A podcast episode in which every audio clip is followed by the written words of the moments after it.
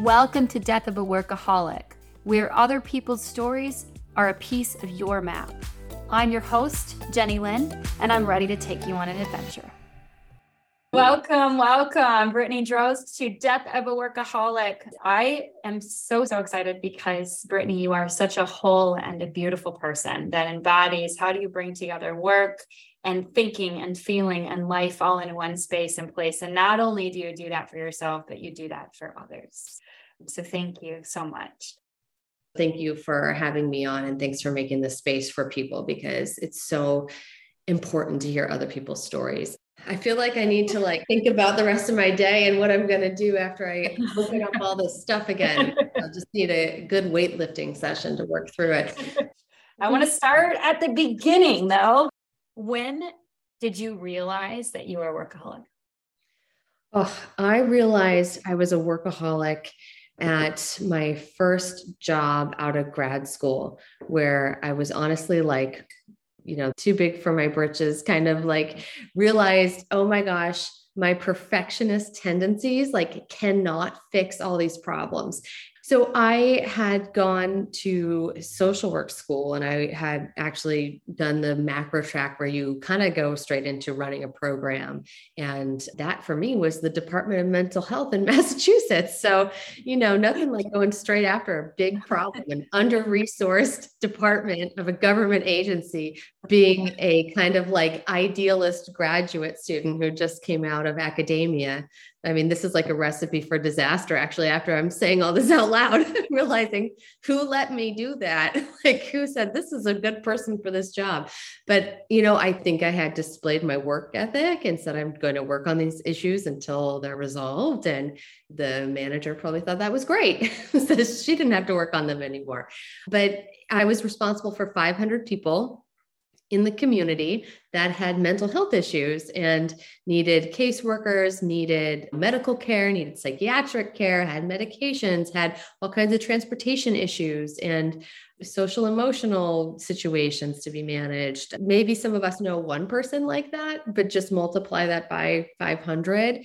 And um, that's what I was dealing with that was the job that I walked into. And I had really beautiful people that worked on my team. I'm so grateful for them. You know, people in that kind of caregiving work, they really do care. But at the same time, we were under resourced, and what they were looking for from us was seemingly impossible. So it, even though I had these really awesome people, the messaging was always that we weren't doing enough or that we were failing. Yeah. And was was your was the problem like trying to help those 500 people with the resources you had? Or did you have a deeper like a deeper problem you were trying to solve in the world was maybe coming out a little bit too? Gee jenny you know me so well. Way to pull that out. Yeah. I think if we're going to just be totally super honest and get real, which is what this podcast is about, um, I have a mom who did not have the best childhood. And if getting really down into my psyche. I think me going into psychology and mental health care, and it was all about wanting to make things better for people. And I couldn't change my mom, but I saw how much having challenges and having not great caregivers really negatively impacts your whole life. And so I think part of my unconscious motivation was that hey i can give this to people. Like i can be a caring person. I can i can help take care of them or fix things and that will give them a better trajectory in their life. And so beyond all the like um, policies and quality control stuff and you know and metrics we're trying to achieve on paper to get reimbursed by the state for our work i also had this like be the change the world yeah. needs kind of like going on in the back of my head like i will save all these people I, no I to, yeah, none, none. I used to call myself Joan of Arc. So I, I relate. There was like I had a sword and was going into battle. yeah, right. So you had this moment where you realized that it it's bigger than you. Mm, yeah, I had a moment where I realized that I couldn't save all these people, mm-hmm. and I couldn't change all these behaviors that were inflammatory for them in their life. So easy to say from the outside, but that was the perspective that I had. Like, if this person would just stop eating the cupcakes, then their diabetes wouldn't flare up and they wouldn't be in the ER all the time. And then my case manager would know where they were and wouldn't have to go follow them around in the ER and do all these follow ups. But that is literally what we were dealing with. Those things are really difficult to change because there's a narrative behind them. For instance, this individual I'm thinking of, this example, was 50 years old at the time that I was working with them. There was so much that had happened in their life that I didn't have the time to know or come to understand to even really eh, stand a chance to make an impact or change the way that they decided and chose behaviors right so it was really i think kind of eye opening at that moment like oh i if you just change this one thing like that'll work but oh my gosh it was my first real kind of insight that our patterns run deep. The way we show up, the things we do, the belief systems we hold, those were built over decades and they're reinforced daily over decades. And so for me to think I was going to make huge changes in 500 people from my desk at the office was delusional. well intended. I really wanted the best for people. And this is what happens all the time, right? We have these great intentions, but we fall short. And that, unfortunately, we often see that falling short as our own failing, but it's not. Mm. And that's where we can get really stuck, right? As a workaholic, like, oh, I just need to do more. If I just did more, then I could fix it. Mm-hmm. But that that's not the case. It's not true. It was a belief system that I had held up until that point. And the truth is, is I actually worked myself into a panic attack one day at work. We had an individual actually that had passed away. And it's tragic and people were really affected because my team had worked really closely with these individuals. It was obviously terrible to find out. And I had to think about taking care of my team. I had to think about how does this need to be managed because they had no other people in their life. So we were responsible for what happens after somebody dies. And then on top of it, there was going to be an investigation, obviously led by the state, as to figure out if we manage their care appropriately. So then, when that kind of stuff happens in these departments, everyone goes into panic mode to make sure did we cross all of our T's and dot all of our I's, right? It's so yeah, hard. It is hard. And it's the right thing to do. We need to take care of our people, make sure mm-hmm. they were the standards of care were met. Um, but it, it became super stressful. And then I wanted to make these changes in the organization. I saw favoritism coming from um, the regional director down. There was really toxic blaming and stuff. And I was watching all of this as I was pushing for change and pushing for like advocating for my team members wanting them to have more resources wanting some of these people to have a day off because of what they were experiencing and being told no like that's not no, they don't get one. And so I was just so upset by how the team members weren't being cared for, but being asked to do more and more. And then I was watching the hammer coming down closer and closer to me and mm-hmm. realizing, oh my gosh, these people are trying to push me out.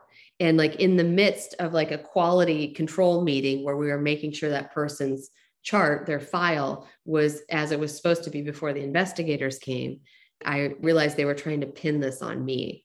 Mm-hmm. And that sent me into like sheer panic because as a as a perfectionist workaholic right like it's not part of my identity that i would ever be fired or told i wasn't doing a good job but mm-hmm. that's what happened that's what happened that i actually went out on leave for having anxiety. Again another identity. I thought oh my gosh who am i? Like what's happening? I can manage things. I can manage a lot of really hard things.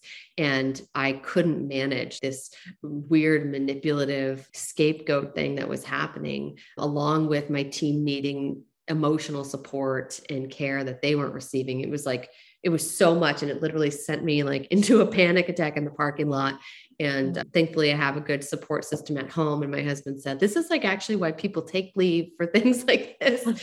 and I remember literally asking his permission, which is bizarre. Like, I'm not that person, but I was, I mm-hmm. literally was so ingrained to just work myself to death that, and I, in the middle of a panic attack, felt like I needed to ask someone's permission to take a break And it's also totally natural when everything's spiraling like that to just be like, I'm not sure. It's the stopping of trusting ourselves, right? We stop trusting ourselves.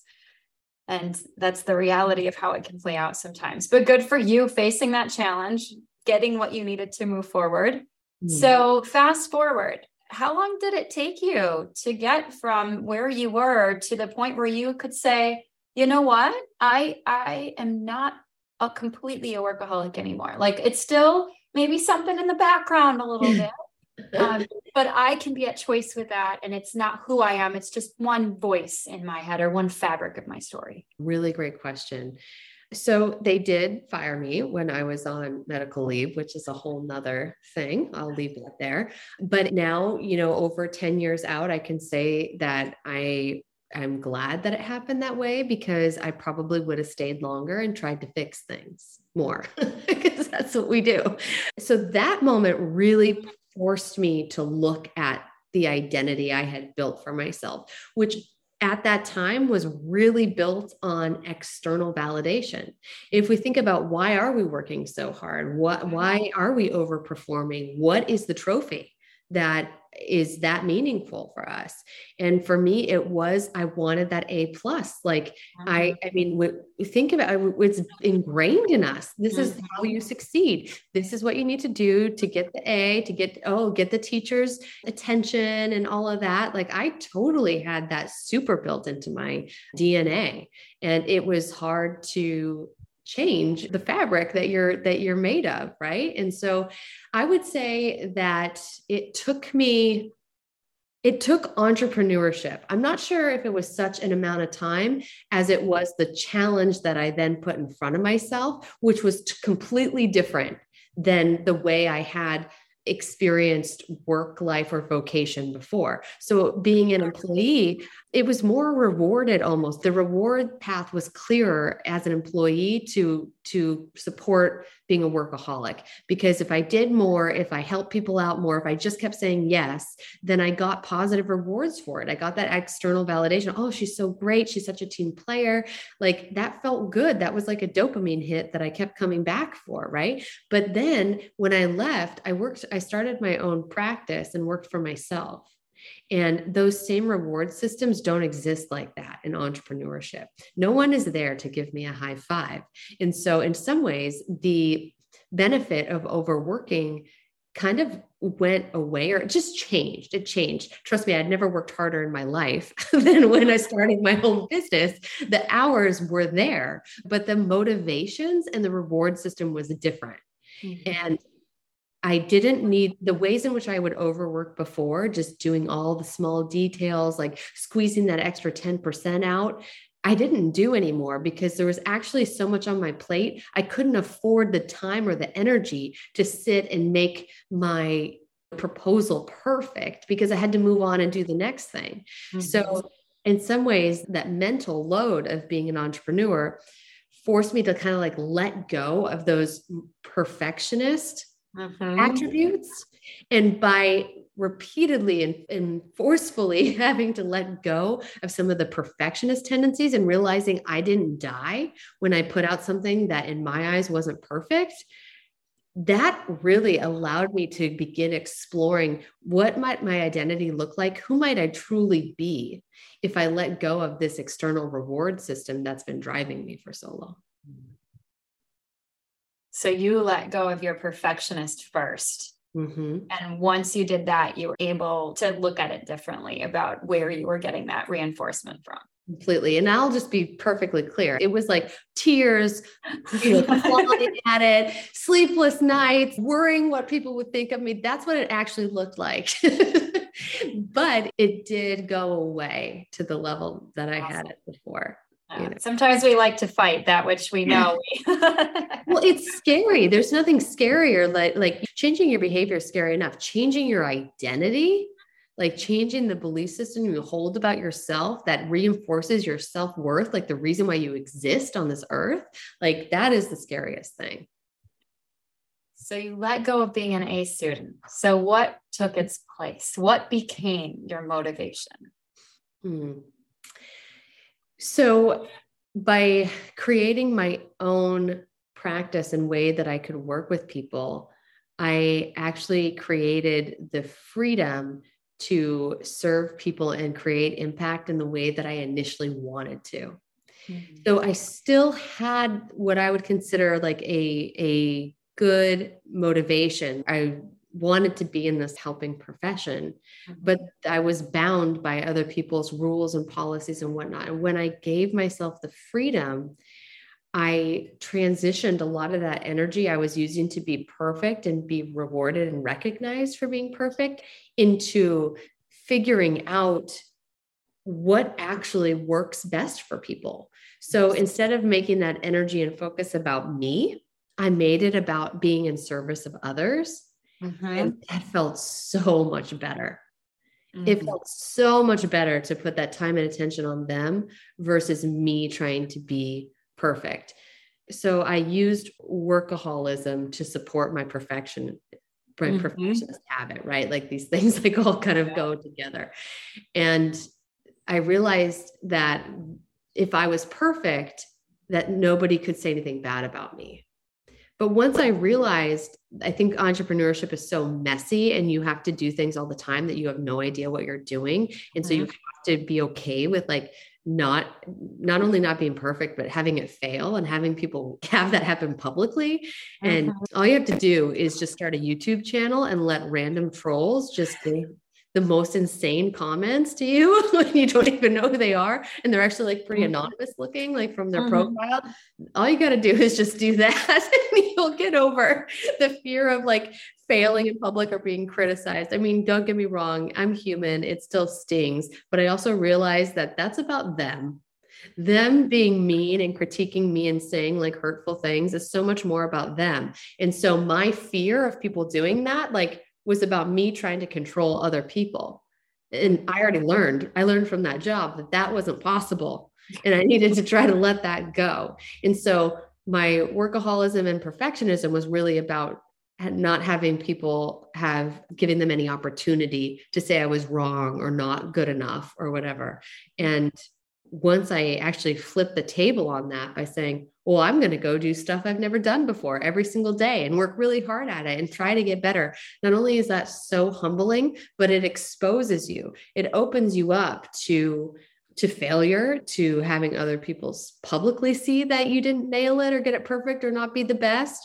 But the rewards of that, like actually getting it right sometimes and developing myself and building a a business in support of other people that was actually effective, not the government system that they thought was helping people, mm-hmm. those benefits far outweighed the weight of the risk. Yeah. And so those benefits, how do you experience them today? Oh, man. I feel like I have the best job in the world. Don't tell anyone I don't want them to take it. Mm-hmm. Um, I get to sit with people in the most intimate space people share things with me that they are too afraid to share with anybody else. They have insights and realizations that change the way they see their whole world. Right. So when I work with somebody, it's not just about achieving a certain goal or getting a certain metric. Is that part of it? Yeah. We all live in the real world and we have to, I guess, perform at a certain level to either make money or support our employees or whatever. So don't get me wrong, shifting the way people see themselves or see what's possible for themselves or how amazing they already are. I can't think of a greater gift to witness in people, but also to help create for people. So I feel really blessed. I'm really grateful that this is the work that I'm passionate about and skilled at and feel like it makes a difference. One of my favorite quotes is luck is the intersection of hard work and opportunity. Um, and that's that is what it is. We work to get to the point and then we are open, our eyes are open to seeing what's possible so that we're ready to take advantage of it when it comes. So Completely. thank you. By that, that, definition, I'll, I'll give you luck. I love that definition. I'm taking that one too. So Brittany, that's your amazing work. What about this whole life thing we talk about, this work life integration? What does your whole life look and feel like now? I know people hate this word, but it is so much more balanced. Mm-hmm. So I, I think that family life can kind of force you into that. Um, I have two little kids. I have a lot of hobbies that really fill me up. I think the most important thing is to really look at what fills your cup. Like, what do you engage in where you leave with better energy than you came into it? Mm-hmm. And different days, different weeks will will call out different parts of that. Like sometimes it's the day with my kids. Sometimes it's not the day with my kids. sometimes it's a day full of amazing meetings and, and conversations like this. And sometimes that also wears me out. But it's about having different like slices of the pie is the way that I think about it, making sure you're well rounded enough that you have different outlets, but also different resources to help fill your cup and notice what you need at different times. Mm. So sometimes for me, that's like physical activity. Sometimes that's, you know, really pouring myself into work because there's a project I'm super excited about. I love those. that's okay. Like, I don't want to demonize that. Like, if you love what you do, that's going to happen sometimes. But then I definitely, like, I just came back from nine days off. But that is why I'm so thrilled about this week of work. It's all about striking an integration or a balance that works for you but recognize that that's going to change on a daily or weekly basis and honoring that. Yeah, because we change, right? Our identities can change. right. So you got to this point. What is the one takeaway, the one thing that you would say, guys, if you are working to get past your workaholism and move beyond it, what is the one thing that they should do? The one thing that they should do is to surround themselves with people who are also on that same path. Mm-hmm. Because if you are around other workaholics, that's a status that's going to keep being reinforced for you. You're going to compete about who's the bigger workaholic like like that's such a thing in consulting. If you haven't slept in a week like you're not on your a game. I try and reinforce that for the entrepreneurs i work with all the time. Like hey it's not selfish to go take some time for yourself. It actually makes you better. And there's real science behind that. So the best thing to do is to either find that person maybe you admire or you're always wondering how is that guy golfing on thursday at 10 a.m find that guy and talk to him Mm-hmm. Find that woman who is smiling at the end of the work week and ask them what makes them tick and how they're achieving that. Surround yourself with people who have figured it out in a way uh, that you can learn from.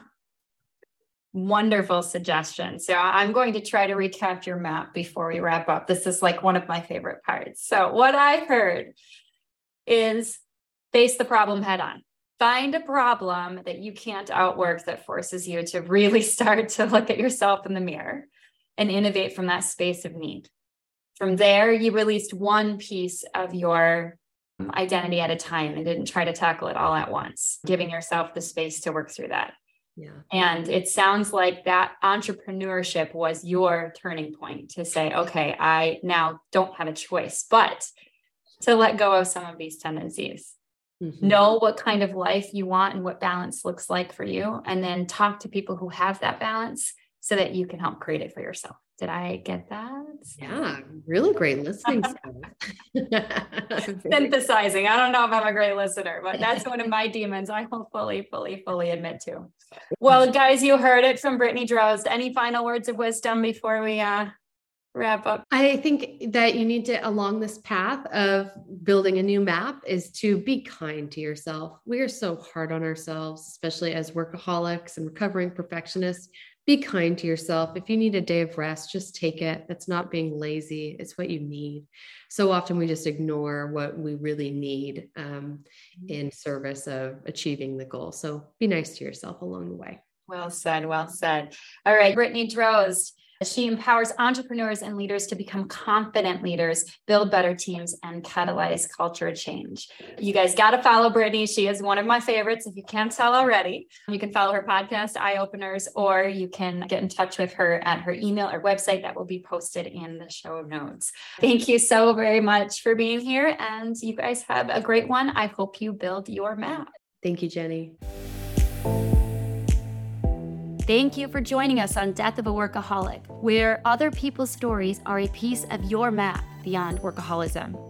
I'm your host, Jenny Lynn. And if this was a valuable addition to your map, then please like, subscribe, or follow, or sign up for my newsletter to get updates when new episodes are dropped. You can reach out to me at podcast at jennylynnerickson.com, or you can go to my website, deathofaworkaholic.com. If you have a map that you think would be valuable for other people, then please reach out and see if we can book you on the show. That is podcast at jennylynnerickson.com or deathofaworkaholic.com.